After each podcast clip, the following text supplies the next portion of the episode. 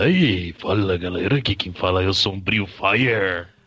Ah, galera, aqui é o horror, Mozendia. Ah. Eu sou a Patrine. E aqui é o Souji, o Cavaleiro do Sertão. Ah, já comecei cedo. Não pode, isso é preconceito contra nordestino. Isso. O nordestino falando, velho. Se você fosse um cavaleiro Makai, você seria Lampião. Aí, dá aí uma armadura bem legal. Tem um filme que eu não assisti ele ainda, que chama Shaolin do Sertão, ou Shaolin do Nordeste. Sertão, diz que é muito bom. Pessoal, estamos aqui reunidos para falar de um pequeno filme que faz a ligação de um episódio pro outro de Garo. Como é que chama aí? Na falta de comarim vai tu mesmo, Johnny Souji. O nome do filme em japonês é Kiba: Ankoku Kishi Gaiden. Hã? Aí? E em português seria o quê? É só Kiba, o Cavaleiro Negro. Vocês notaram que durante o filme, vou falar isso agora de uma vez porque eu fiquei muito emocionado, tem uma parte que aquela vilanesca lá, meio gótica, que fica com o Kiba, fala com a menina Daijobu? Ela fala Daijobu, mamãe. Agora todas as vezes que fala mesmo. Ouvir, né?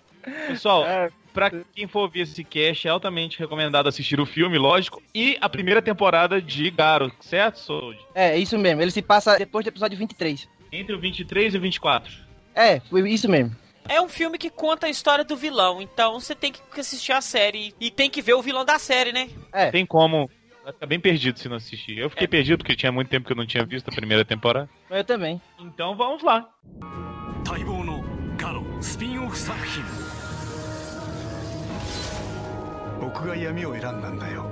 唯一の究極の存在になるためにね。新感覚の映像表現で送る暗黒魔界絵巻。俺は内なる光を消し去った。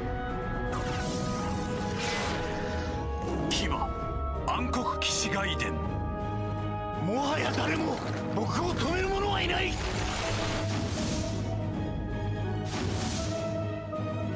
バラゴ様。時は満ちました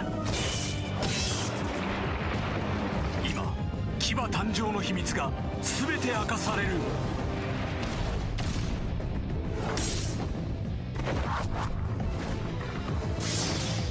騎馬暗黒騎士外伝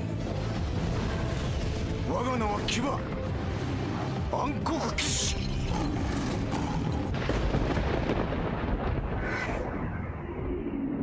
Esse filme ele é um curtinha, tem 40 minutos, mais ou menos, 40 e poucos, e ele retrata realmente um fato isolado da série. A gente tem o vilão que durante a temporada é revelado o que ele é, o psicólogo dela, né? Ele é o psicólogo da mocinha. O psicólogo da Kaoru? Kaoru.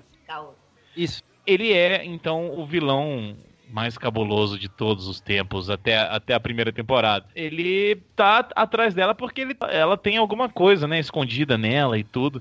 E assim, mostra um pouco do background do vilão, com algumas cenas de animação que eu achei bem legais. O que vocês acharam dessas cenas de animação? O universo do Garo é muito legal por causa disso. Eu fico até feliz porque é a primeira vez que eu tô falando de Garo e o Fire sabe que eu gosto muito, né? Garoto. Aquele tipo de animação ele vai ser frequente em toda a série do Garo. Nas outras temporadas tem muito também. Só que nesse filme, eles, não sei se vocês perceberam também, mas o filme é dividido em três partes, né? Então, Isso. a primeira é Memória, a segunda é Cavaleiro, se não me engano, e a terceira é Makai. Na legenda que eu vi era Makai. Começa só contando a história dele. Por quê? Na série, quando vem revelar que ele é o vilão, já é perto do final, na primeira temporada. Já perto de acabar a série que fala que ele é o grande vilão, assim, da temporada, né? E a gente não sabe muito sobre dele. Sabe assim, que ele é, feito vocês estavam falando, que ele é o psicólogo da Kaoru, mas você não desconfia que ele é o Cavaleiro Negro. E aí o filme aproveitou e contou um pouquinho dele. Contou um pouquinho até da Kaoru também, e até da Minion dele, que é a famosa Piruzinha, né?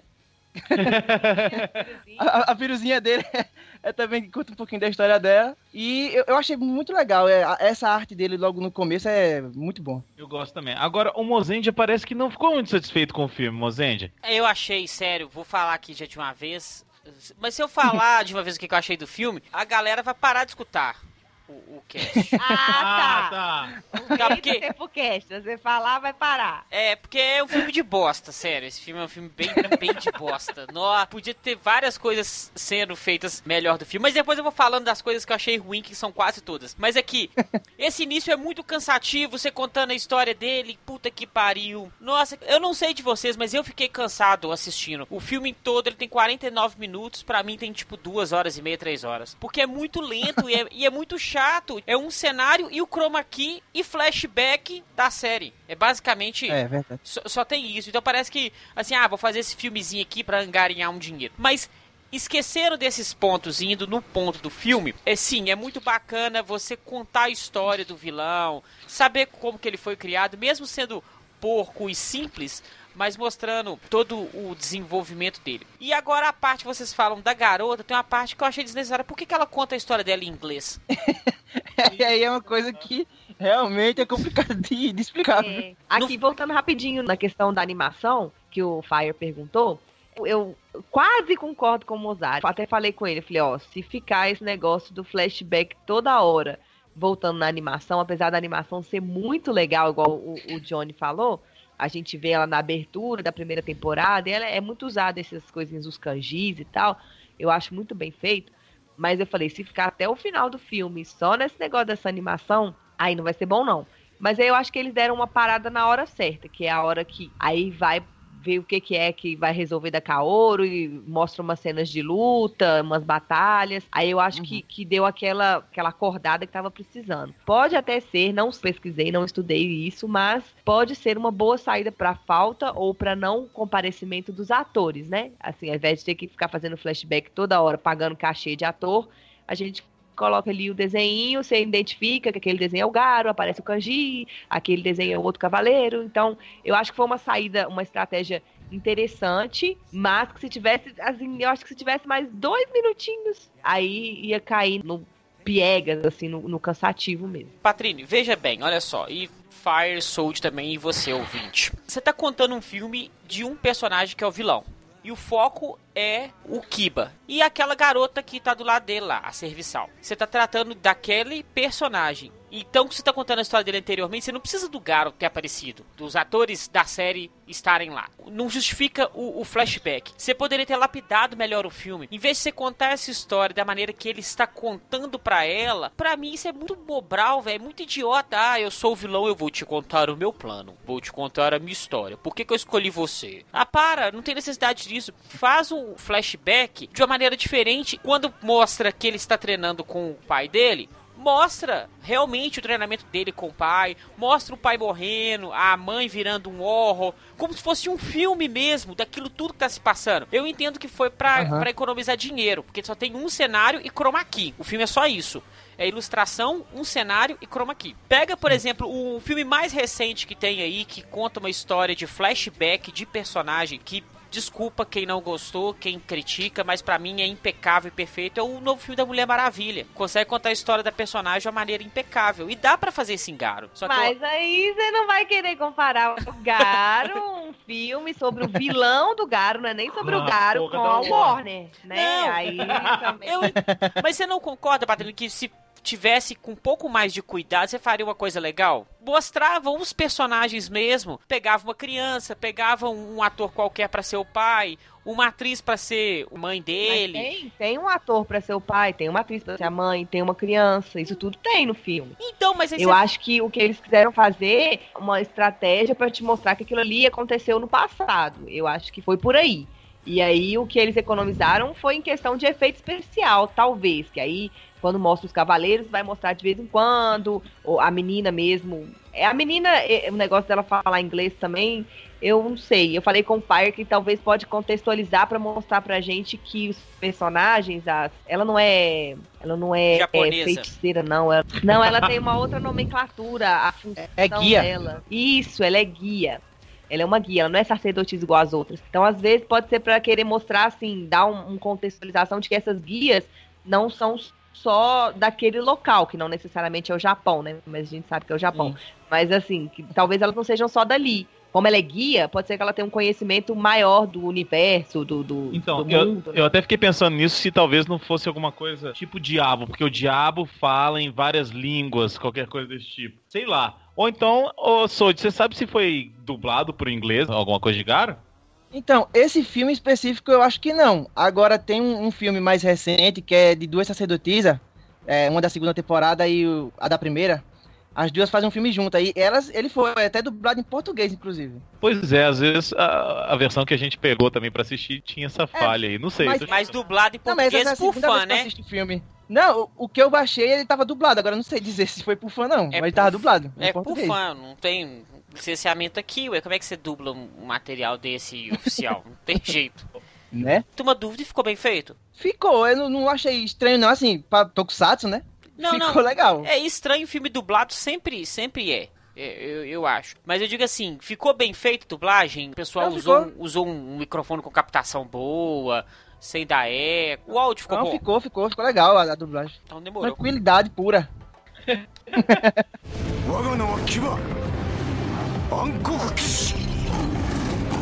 A perspectiva dele eu acho interessante também, porque a gente ficou aquele tempo todo, né? A gente fica a série inteira vendo a perspectiva do Garo.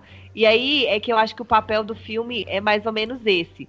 Eu não me lembro muito bem, faz muito tempo que a gente assistiu o Garo, mas eu acho que é aquilo que o Souji falou no começo. O destaque da série é a revelação. É você falar, nossa, era aquele cara o tempo todo. E não gasta um tempo falando muito assim, por que ele tá fazendo aquilo, por que ele é mauzão pra caralho, sabe? Não fala, não gasta tempo com isso, só te dá o choque de que é um cara que tava lá desde o começo e você nunca tinha parado pra pensar que ia ser ele. E aí eu acho que o filme se encaixa e tem essa função do background mesmo, e eu achei interessante, né? É aquele negócio, problemas familiares, né? Como todo vilão e como muitos heróis têm, a perda, cada um lida com a dor de uma forma. E eu achei interessante também ele ser uma mistura, ele devora tanto os Cavaleiros Macais como os Horrors, né? Na verdade, o ódio dele inicial é pelos Horrors. E aí, no fim das contas, ele acaba ficando mal também. Bem batido esse plot aí de vilão, né? Eu quero ser o mais forte de todos para destruir todos os Horrors. Porque o Horror matou minha mãe. Aí eu fui seduzido pelo poder da maldade e fiquei mal pra caralho, porque o poder do mal sempre é mais forte do que o do bem. Oh, não, é muito batido. E ele foi até as últimas, né? Ele mesmo fala que depois que a mãe dele morreu, ele foi embora porque o pai dele era fraco. Ele foi treinar só. E aí o filme deixa entender que ele foi meio que treinar com o Cavaleiro Dourado, com o Garo. Só que... mas era o pai ou o filho, será, hein? O pai. Então, eu acho que era o pai do Koga. Do Koga, né? É o pai do Koga. Né? Porque você tem que ver o seguinte, a cronologia que realmente se passa no filme, o Kiba que mata o pai do Koga. Sim. Então, então ele tá mais novo que o Koga, ou mais ou menos na mesma idade, podemos dizer assim, na fisionomia, porque ele mostra até a parte lá do flashback que ele supera o tempo da armadura. Então, era isso que eu ia falar. Ele chega e vira um monstrão. Então parece que ali ele se transforma num horror de verdade. Então aquele corpo ele é tipo uma mera aparência. Ele já não tem aquela contagem de vida, de anos, igual um ser humano normal. Foi por isso que eu falei que ele vai até as últimas. Porque logo no começo ele vai embora. Aí ele ganha aquela armadura que o filme deixa entender que é com aquele livro que ele consegue a armadura. Porque ele não conseguiria pegar a armadura do Garo porque é passado de pai para filho. Então ele não seria o Cavaleiro Dourado, nem se ele quisesse. O pai dele morreu longe dele. Ele não tinha como virar o Cavaleiro da armadura do pai dele. Então ele ganhou a armadura daquele livro. Ele mesmo diz que a armadura zerou. E eu acho que a partir daí ele não conta mais assim o tempo da armadura. Eu acho que ele fica sempre com ela quando ele quer. E ele ainda começou a matar os Horrors, comendo a energia deles, destruindo os Cavaleiros. E é feito o Mozart falou, eu acho que a partir daí ele começou a se transformar mesmo num monstro que não envelhecia mais, né? Por isso que a aparência dele parece sempre ser a mesma. É, e até o jeito dele invocar lá a armadura é diferente, né? Porque os cavaleiros, eles colocam a espada pra cima e roda, né? Ele tem um negócio diferente, né? Um pingente que ele roda e abre aquele portal e vem a armadura. Aí o que eu acho interessante de mostrar essa coisa do trauma que às vezes forma heróis ou forma vilões, e mostrou que a diferença de caminho dele pro Garo, né? Um usou Sim. aquilo ali pro bem e ele perdeu o controle, a armadura, ao mesmo tempo que tornou ele super poderoso, o fato de ter zerado o tempo da armadura, ao mesmo tempo ele também perdeu o controle, né? Perdeu o controle de si, perdeu a humanidade, e aí a gente vê a linha sendo traçada ali do bem e do mal, que no Garo tem muito isso, né? Essa linha, literalmente, parece que riscou no chão a linha do bem e do mal. Isso no Garo, pra mim, é uma coisa que é muito clara. É usado o tempo todo, a luz e a sombra, é uma dicotomia. When there is light, fear reigns, and there are shadows. Yet by the blade of night, mankind was given hope. Exatamente. Aí, tá vendo? Na abertura também tem um negócio em inglês. É mesmo, na abertura em inglês. Viu? Não tá tão errado.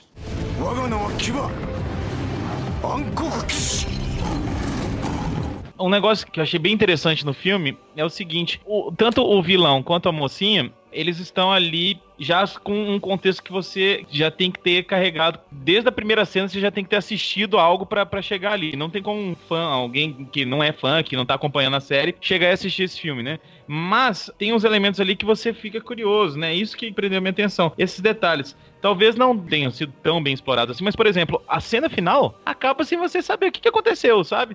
E é muito legal isso pra um episódio, um filme episódio, vamos dizer assim. É muito legal, eles tiveram essa, entre aspas, coragem, porque eles já sabiam que o outro episódio vinha por aí, né? De deixar um final sem final, vamos dizer, um final bem aberto, assim. Eu achei isso legal. Aí começando do começo, né? Como o Fire falou aqui, não vai começar a gente final, já vê, né? A gente já começou do final, né? A gente já falou lá pra frente. Ela tá lá sentadinha lá, ele fala com ela que ela é um portal pro outro mundo. E tem como é que é? A piruzinha lá que fica lá pra cima. A piruzinha fica pra cima e pra baixo, sem a gente saber bem. E aí eu achei legal que contextualizou também. A história dela também eu achei interessante. Me lembra, todas essas histórias, na verdade, do Garo, me lembram aquelas coisas de coisa antiga, sabe? Filme antigo japonês, de samurai, umas coisas assim. Você tem esse climão, assim, essa impressão? Eu acho. Eu concordo também, Patrine. Eu gosto bem. Cada filme, cada episódio que eu assisto de Garo, eu vejo que é um universo muito consolidado, né, Souji? E que tem muita coisa pra ir pros lados. Que isso é muito legal. Eu acho que ele tem tanto ou até mais possibilidades que um Kamen Rider ou um Sentai. Acho que talvez até mais. Tanto que virou de explorar uma franquia, os outros, né? Personagens. Indiretamente. Exato. Não podemos dizer na franquia, porque franquia isso é coisa da Toei. Virou um universo, igual você disse mesmo. Ele virou o universo dos Cavaleiros Makai. Todo ano tem um filme novo. A gente tem uma animação de anime mesmo, meio 3D, bem que muitos fãs de anime assistiram essa animação e conhecem Garo através dela. Então a gente tem várias temporadas. Virou como se fosse um Ultraman mesmo, um universo paralelo dos Cavaleiros Makai. Isso. Eu gosto muito dessa coisa e fico cada vez mais interessado. Souji, deixa eu te perguntar, quem que é aquele cavaleiro meio prateado que desafia ele? Então, esse cavaleiro, ele é meio que exclusivo desse filme. Ele não aparece, assim, em outra temporada. Muito bonita a armadura. O nome dela é Bado, né? Ele aparece duas vezes. Ele é irmão do Shido. Mas é como eu disse, ele matou ele... Shido? Isso, Bado e Shido de Mizar. Cavaleiros... Nossa senhora! Meu Deus. Então, ele mata ele logo no começo e depois ele aparece de novo. Mas é aquilo que eu falei, a armadura ela vai passada, né, pra frente. O corpo humano morre, mas a armadura não, ela continua, né? Então depois apareceu outra pessoa que herdou aquela armadura e lutou contra ele de novo. Por isso que ele falou que sempre que encontrava ele, era uma luta muito feroz e tal. E ele acabou deixando aquela marca do Cavaleiro Dourado que é importante lá no final do filme, né? E aí ele fala que foi o centésimo, é centésimo ou milésimo? O centésimo Cavaleiro Makai que ele destrói. Tem toda essa mitologia que eles vão criando em cima dos personagens. Eu acho interessante, porque realmente é um universo que tem sacerdotisas, é um universo que tem magia, é um universo que tem um monte de coisa, e eu acho que faz sentido, muito sentido, essa questão da mitologia, assim. Outra pergunta, Cavaleiros Macais e sacerdotisas podem ter um relacionamento? Podem. Não é igual você achando que é Jedi. Tava achando que era Jedi. Quando o Baragô vai falar sobre a história dele, ele até diz que o pai dele era um cavaleiro e a mãe era uma sacerdotisa. Os dois, ele é meio que sangue puro, né? Ele vem da raiz ali. Ele é o fodão ali. Nas temporadas atuais, tem outro que também é assim, tem um pai que é cavaleiro, a mãe sacerdotisa, e ele acaba sendo um filho, um fruto também dos dois. Chega até a mostrar um cara que ele é de uma vila, vocês falaram sobre... universo, aí eu acabei me lembrando disso agora. Tem um cara que é de uma vila, que a vila, ele dá a oportunidade dele pra ele ser um dos dois, ou cavaleiro ou sacerdote. E aí ele escolhe, porque o cavaleiro é o que defende aquela vila. E aí ele escolhe ser o sacerdote. O universo ele é muito grande. A partir da segunda temporada, como a Patrine falou, magia, armadura, objeto, tudo é explorado na segunda temporada. Tem objetos novos, tem cavaleiros novos, tem... Sabe esse negócio de encontro? Eu sou dessa jurisdição aqui. Aí vem um xerife de outro lugar. Pronto, tem vários encontros desse. A segunda temporada, ela aumenta ainda mais o universo do Garo. É muito legal. Vamos falar sobre ela em breve, assim que a gente conseguir assistir. Vocês me falem, pelo amor de Deus, que eu quero participar desse.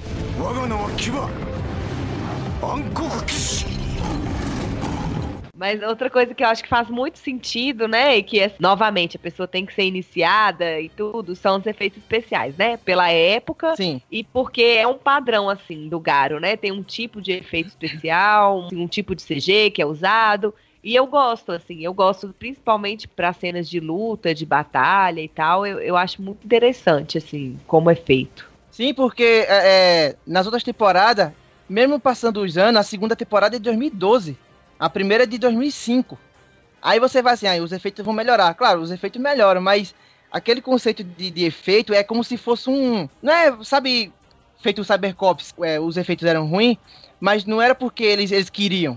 No caso do Garo, é como se eles quisessem fazer daquele jeito, pra meio que consolidar aquele universo, sabe? Tem várias lutas que eles vão lutar tipo, num mundo diferente, e os efeitos são daquele mesmo jeito.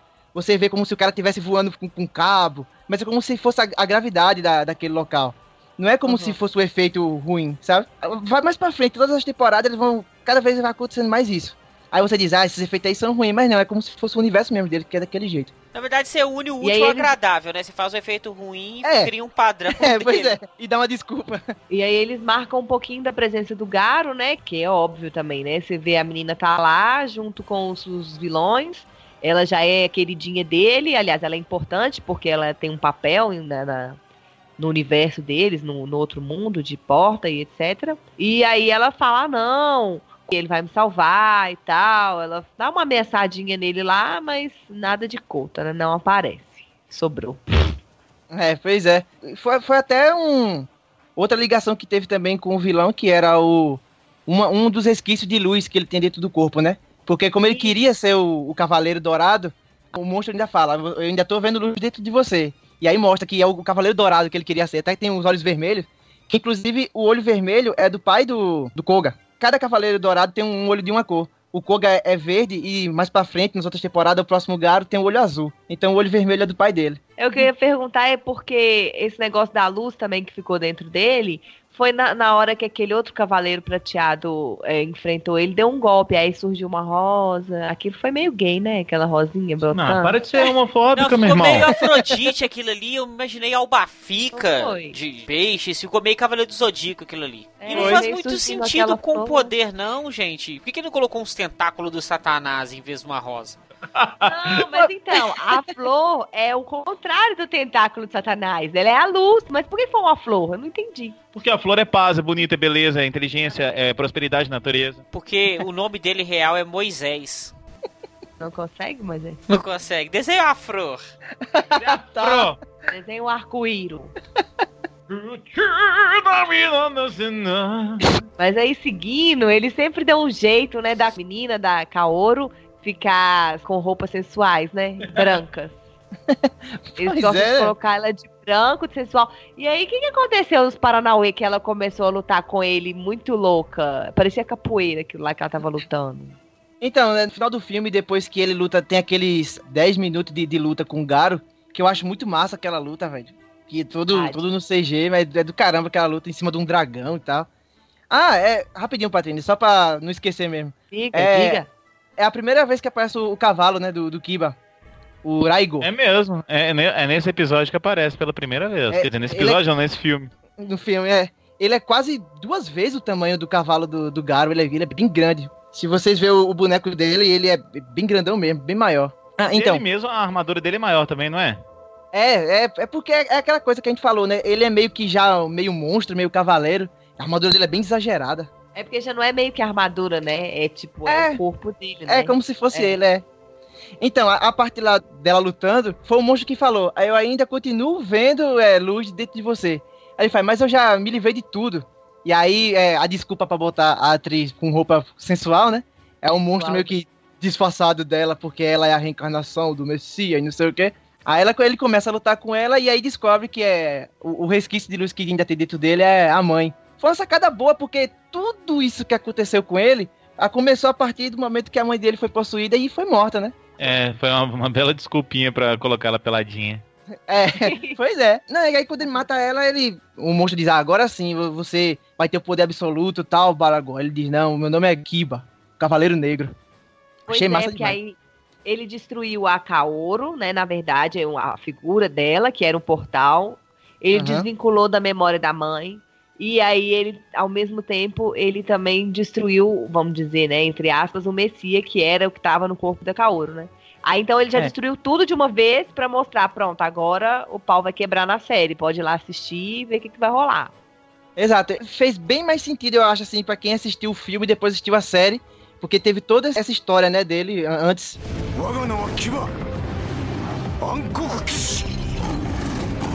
Ô Souji, e me explica qual que é o esquema daquele livro, o que é aquele livro? Aquele livro, ele não é citado logo na primeira temporada, é porque no universo de Garo ele tem muita coisa que é tipo, sabe, meio que acontece fora de tela? Sim. Tem um monstro lendário, eles sempre falam isso, tem um monstro que ele é alguma coisa de tal vila, isso acontece naquela região, aí o cavaleiro que é mandado pra lá, ele fica meio perdido, porque ele não sabe o que tá acontecendo. Tem um livro de tal, tem uma espada demoníaca, tem um objeto Makai que vai destruir tudo, coisas que vai acontecendo fora da tela, né? Esse livro é só mais uma dessas coisas mesmo. Ele aparece depois? Não, né? Esse livro, depois em outro episódio? Ou... entendi. Esse então livro, eu, na hora, não sei, não fala isso, mas eu associei com o Necronomicon. Ah, o livro da morte lá, né? Isso, porque ele é o livro mais famoso que a gente tem aí em questão de filmes de terror, em histórias de terror, em livros e tal. Sim. E a capa dele parece muito com o Necronômico que aparece no Evil Dead. Ah, pode ser uma referência também. Aproveitaram, né? Que entra aí as figuras mitológicas, tá vendo? Aí, Gara demais, 10. 10. Mas é isso, você não concorda comigo que se o filme fosse feito em um estilo filme mesmo? Com... Ah, sim. Ficaria melhor?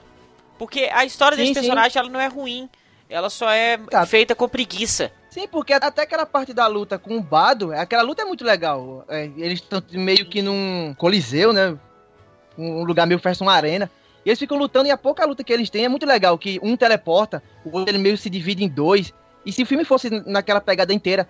Inclusive, eu acho que nem precisava, assim, da Kaoru. Podia ser um filme, sabe aqueles filmes antes do primeiro? Sabe, eu esqueci o nome que dá. Podia ser um filme desse. Pronto, podia ser um filme desse, perfeito. Ia contando a história dele como se estivesse acontecendo naquele momento, mas é um filme antes da primeira temporada. Se tivesse acontecido isso, podia ser que fosse ainda melhor. Sim, eu concordo. E aí, só voltando que eu...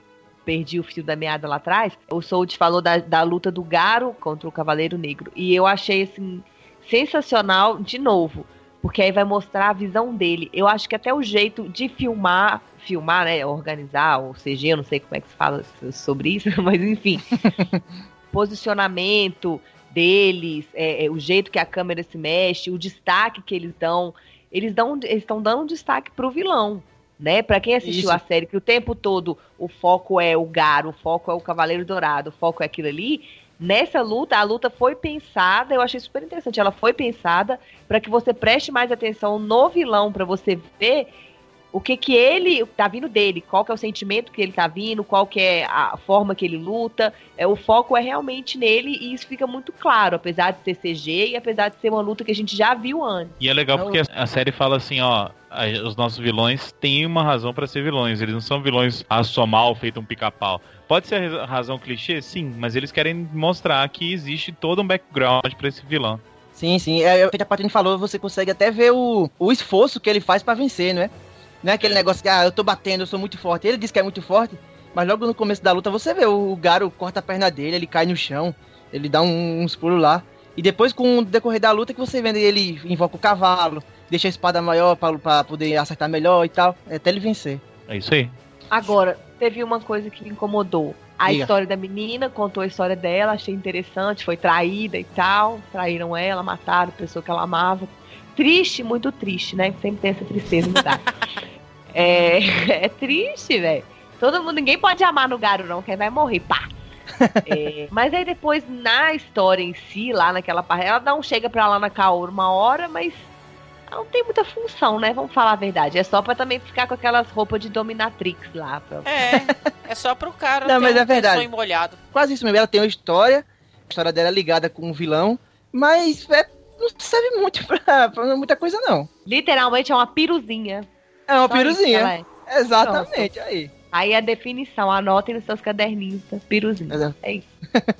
Eu adoro um piruzinho. Ah, safado. Piruzinho ou piruzinha? Ah, como você prefere? Piruazinha.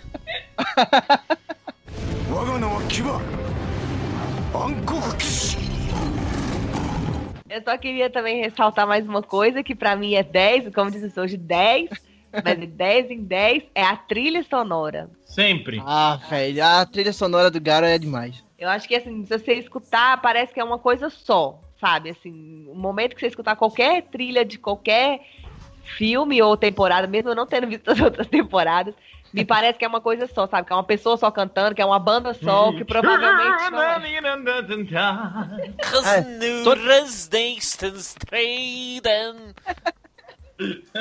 Todas as aberturas do Garo, de todas as temporadas, e a do primeiro anime é a Jam Project que canta, todas. Então explica um pouco essa ideia que tem na minha cabeça.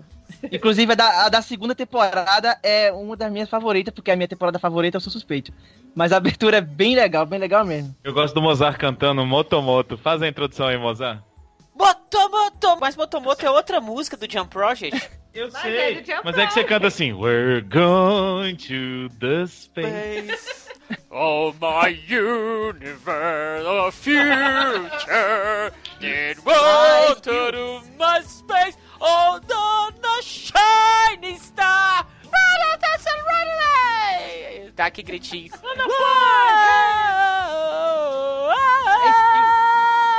É Skill o nome dessa música, é massa demais. Ela é boa.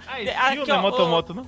Ô, Soul, depois se você não tiver assistido ainda, assiste o show, acho de 15 anos do Jam Project, que eles fazem o show em um palco 360. Então, os cantores ficam no meio e os músicos ficam junto com a da galera. E aí, a câmera vai girando num trilhozinho assim, e eles ficam bem no meio. Do caralho, tem Skill nesse palco, é maravilhindo. Vou procurar. Pode indicar pros ouvintes também. Você que tá escutando também. Só pro Johnny. Você que gosta de Jam Project, você que não conhece Jam Project, nós vamos colocar o link aí na descrição deste Sempocast para você, claro, conferir esta obra magnífica que é este show e esta música, Skill, da banda japonesa Jam Project. Patrine, eu vou pedir pra no final você colocar Skill pro pessoal escutar também, que já facilita. Já é o pedido da música, então. Isso. É isso aí. Então vamos pras notas, vamos? Vamos embora! Pro bar! Cair, levantar, bebê, cair, levantar, bebê, cair, levantar. Vamos embora!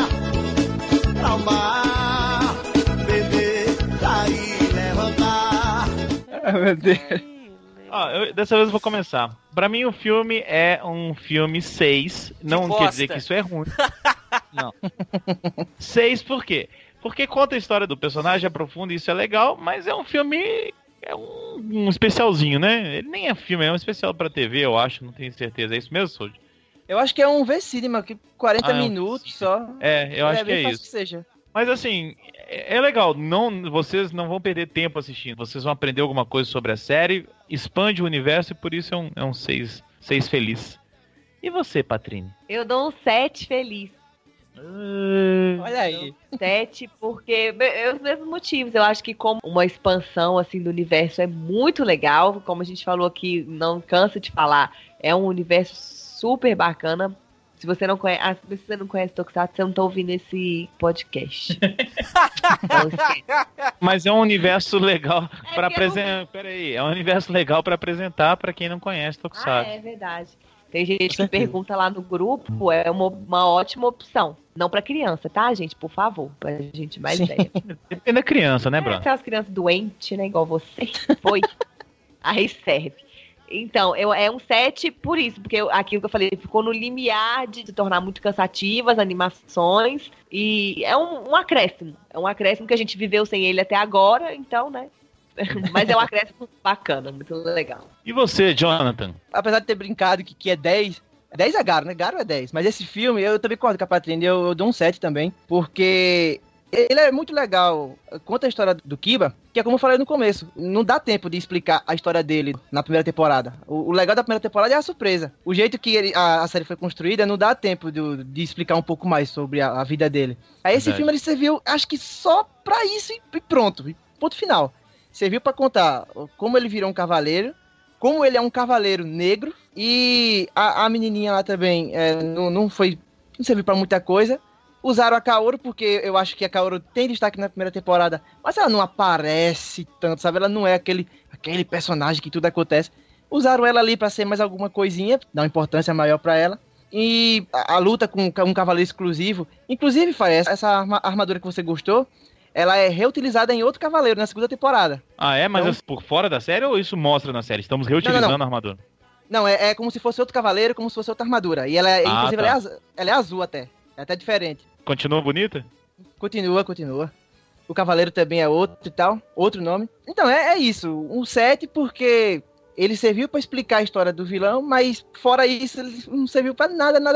E você, Mozarzinho, vem com a sua pancada sentimental. Então, eu achei que, assim, a ideia... ela é bacana, a concepção. Uma coisa que às vezes parece que eles pegaram uma influência foi de Sin City. A ideia de ser meio desenho misturado com filme. Até Hellboy tem isso no início também. Legal. Que você desenha. E o Bill também tem uma cena.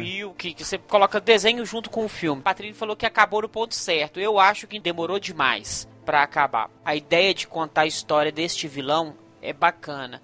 A história do vilão... não é das piores. Só que o filme ele é extremamente mal executado. Parecendo que é capítulo de livro. Porque são 3 capítulos. 3 partes do filme. Tudo que o filme é feito, ele é feito de uma maneira porca, entendeu? Não sei se é pra vender, se é pra contar essa história rápido.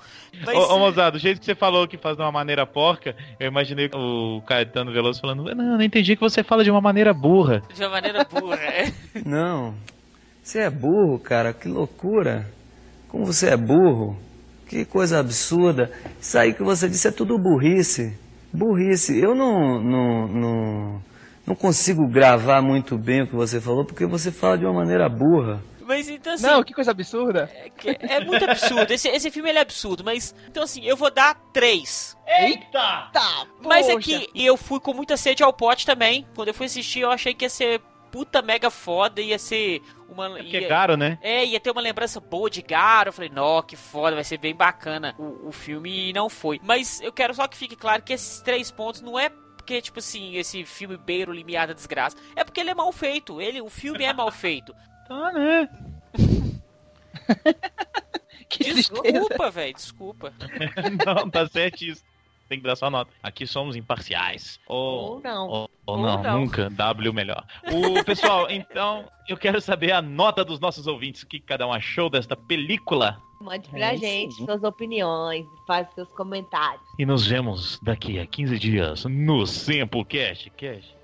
Obrigado. Beijo. Boa tarde. Jesus abençoa. Garo também. Vamos escutar Jam Project. É isso aí. Kill my heart.